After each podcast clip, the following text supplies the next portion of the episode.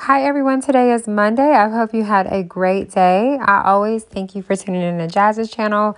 And I want to share at least three quotes with you that inspired my Monday. So, the first quote says, Sometimes the biggest accomplishment in life is to find yourself. And the name is Luisa Fernando Cicero, I believe. That was so true. I think that it really made me rethink. And it's very simple, very short quote. So our next quote comes from George T A K E I. I don't know if it's Takai.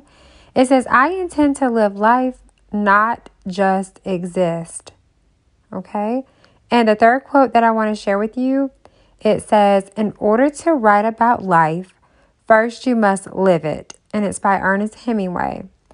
These three quotes were so inspirational, very short, but very um, bold, as I would say. Very powerful meaning in such a brief sentence.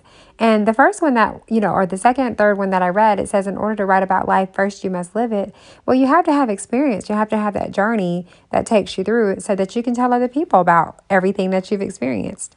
The other quote that says, I intend to live life, not just exist. So all of us are human beings. We're all placed here but you want to have fun, you want to have a memorable life, you want to do things that you enjoy so you don't look back with regrets. And our other um, quote that I talked about basically when it says sometimes the biggest accomplishment in life is to find yourself, sometimes, and I'll speak about myself, we may, you know, find ourselves feeling very, um, you know, not appreciated, accomplished, or like we reach no goals.